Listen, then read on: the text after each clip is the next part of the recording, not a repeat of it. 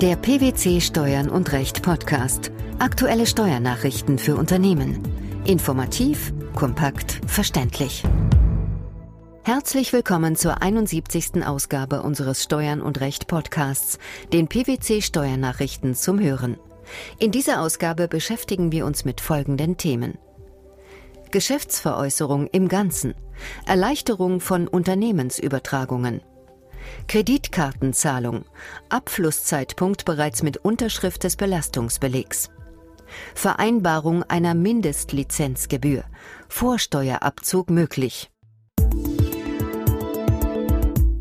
Häufig werden in Unternehmenskaufverträgen Wettbewerbsverbote vereinbart, die darauf abzielen, dass der Verkäufer das Wiederbetreiben eines gleichartigen Unternehmens in einem bestimmten Gebiet unterlässt. Dies soll dem Erwerber die Fortführung des übernommenen Kundenstamms gewährleisten und vor Abwerbeversuchen durch den Verkäufer schützen. Der Bundesfinanzhof hat sich nun zu der Frage geäußert, ob ein gesondert vereinbartes und vergütetes Wettbewerbsverbot als Bestandteil einer nicht steuerbaren Geschäftsveräußerung im Ganzen angesehen werden kann. Mit welchem Ergebnis? Bei dem Unternehmen, auf das sich der Kaufvertrag bezog, handelte es sich um einen ambulanten Pflegedienst. Nach dem Kaufvertrag verpflichtete sich die Verkäuferin dazu, innerhalb eines Umkreises von 100 Kilometern kein Unternehmen im Bereich der Kranken- und Altenpflege zu betreiben und die vom Käufer übernommenen Patienten nicht abzuwerben oder anderen Unternehmen zu empfehlen. Zum Ausgleich für dieses Wettbewerbsverbot wurde ein gesonderter Betrag angegeben, der laut Vertrag jedoch bereits im Gesamtkaufpreis enthalten war. Der Erwerber führte im Anschluss an den Kauf den Namen des übernommenen Unternehmens nicht fort, da er bereits einen eigenen Betrieb dieser Art besaß und mit der Übernahme sein Unternehmen vergrößern wollte. Die Übertragung des Unternehmens war unstreitig als Geschäftsveräußerung im Ganzen nicht steuerbar. Die Betriebsprüfung sah in dem gesondert vereinbarten Wettbewerbsverbot aber eine sonstige Leistung, die der Umsatzsteuer zu unterwerfen sei. Nach Auffassung des Finanzamts ist die Vertragsgestaltung ein wichtiges Merkmal, das bei der Beurteilung nicht außer Acht gelassen werden darf. Wie begründete die Behörde ihre Meinung?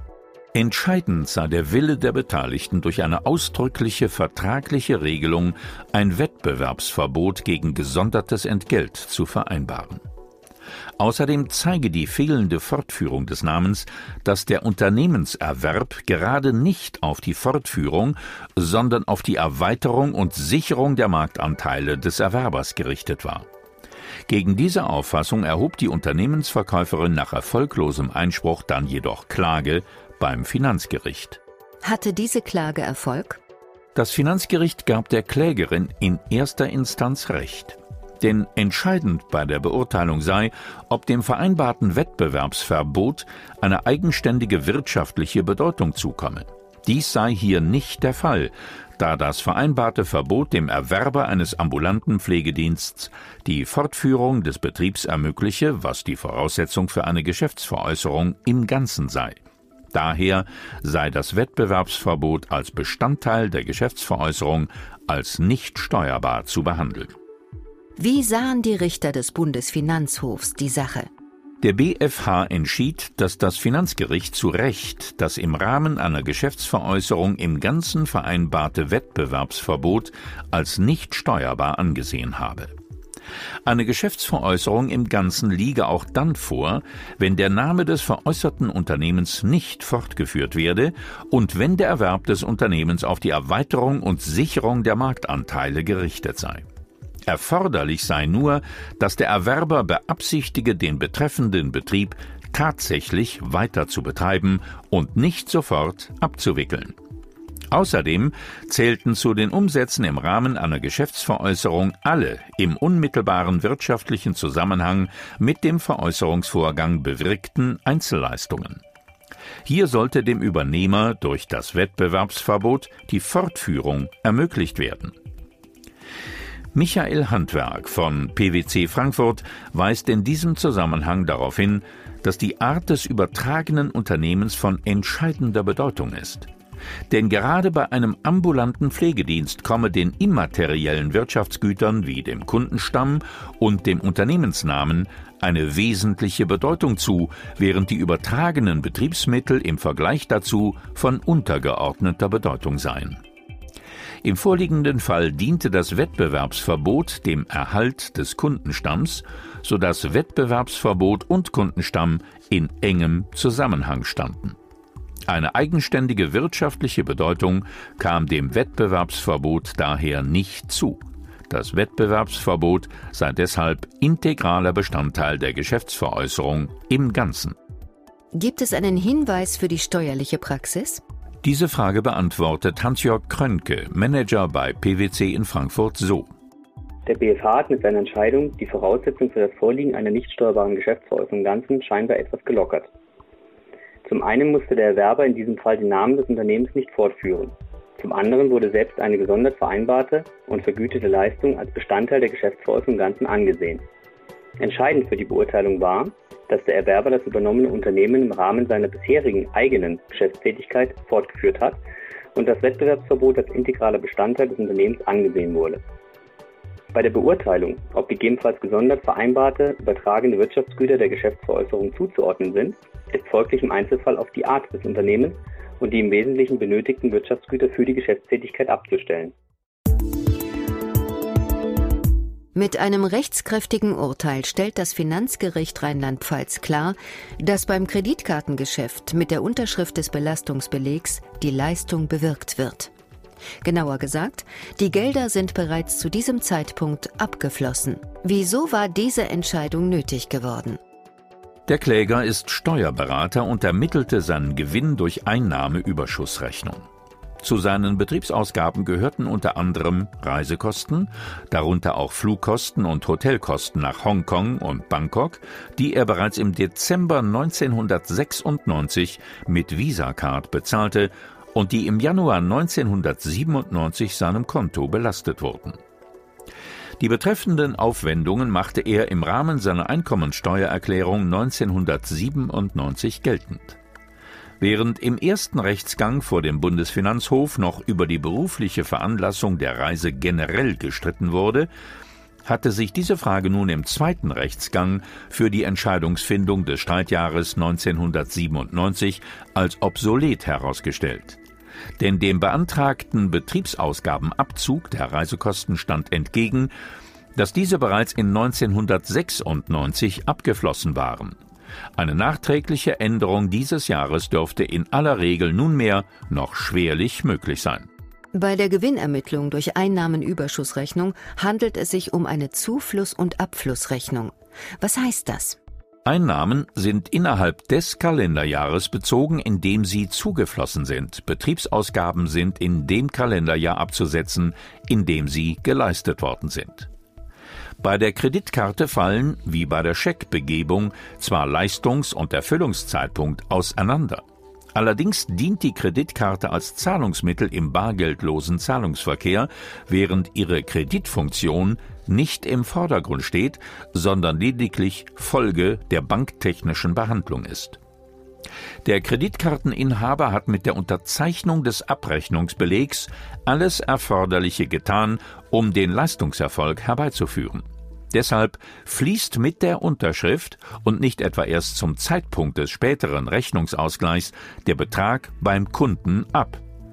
Die Kreditkarte hat nach allgemeinem Verständnis bargeldersetzende Funktion. Und die kann nur gewährleistet werden, wenn sie einer Barzahlung wirtschaftlich gleichwertig ist. Anders ist es hinsichtlich des Zuflusses beim Gläubiger, der erst bei Gutschrift durch das Kreditkartenunternehmen eintritt und insoweit nicht korrespondierend ist zum Abflussprinzip. Eine wirtschaftliche Verfügungsmacht des Empfängers ist durch den Abflusszeitpunkt nicht zwingend. Die Vereinbarung von Mindestlizenzgebühren kann zu Teilleistungen führen, die auch ohne Entgeltentrichtung zum Vorsteuerabzug berechtigen, wenn eine entsprechende Rechnung vorliegt. Zu diesem Ergebnis kommt der Bundesfinanzhof in einem Urteil. Worum ging es im verhandelten Fall? Im Streitfall ging es um einen Lizenzvertrag für ein Patent. Die Lizenzgebühr war in Abhängigkeit von der kumulierten Anzahl der verkauften Vertragsgegenstände zu entrichten, wobei zusätzlich eine Mindestlizenzgebühr vereinbart wurde. Die Rechnungsstellung über die Mindestlizenzgebühr erfolgte im Dezember 2000. Der Lizenznehmer machte folgerichtig in der Voranmeldung dieses Monats Vorsteuerabzug geltend. Die Rechnung blieb aber unbezahlt. Und aus welchem Grund? Der Grund war, dass im Folgejahr gutachterlich festgestellt wurde, dass das Patent zu Unrecht bestand. Der Vorsteuerabzug wurde daraufhin in der Voranmeldung für Februar 2001 berichtigt und das Finanzamt erließ einen Haftungsbescheid gegen den Geschäftsführer wegen rückständiger Umsatzsteuer für das Jahr 2000. Das Finanzgericht stimmte diesem Vorgehen zu, da die erteilte Rechnung sich auf eine nicht erbrachte Leistung bezogen habe und eine Steuerhinterziehung vorlag, unter anderem, weil der Lizenznehmer seine Berichtigungspflicht verletzt habe. Der Bundesfinanzhof erklärte den Haftungsbescheid allerdings für unwirksam, da nach seiner Auffassung der Lizenznehmer zum Vorsteuerabzug berechtigt war. Wie begründeten die Richter ihre Entscheidung? Zum Vorsteuerabzug berechtigen neben Leistungen auch Teilleistungen. Das sind bestimmte wirtschaftlich teilbare Leistungen, für die das Entgelt gesondert vereinbart wird. Im konkreten Fall führte die Vereinbarung der für einzelne Kalenderjahre geschuldeten Mindestlizenzgebühr zu solchen Teilleistungen. Ebenso wie bei einem Mietvertrag sah der Lizenzvertrag eine bestimmte Gesamtlaufzeit vor, wobei für einzelne Zeiträume der vertraglichen Gesamtlaufzeit ein jeweils eigenständiges Entgelt zu entrichten war. Daher komme es für die Inanspruchnahme des Vorsteuerabzugs nur auf die Erbringung der Teilleistung und die Erteilung der Rechnung, nicht aber auch auf deren Bezahlung an.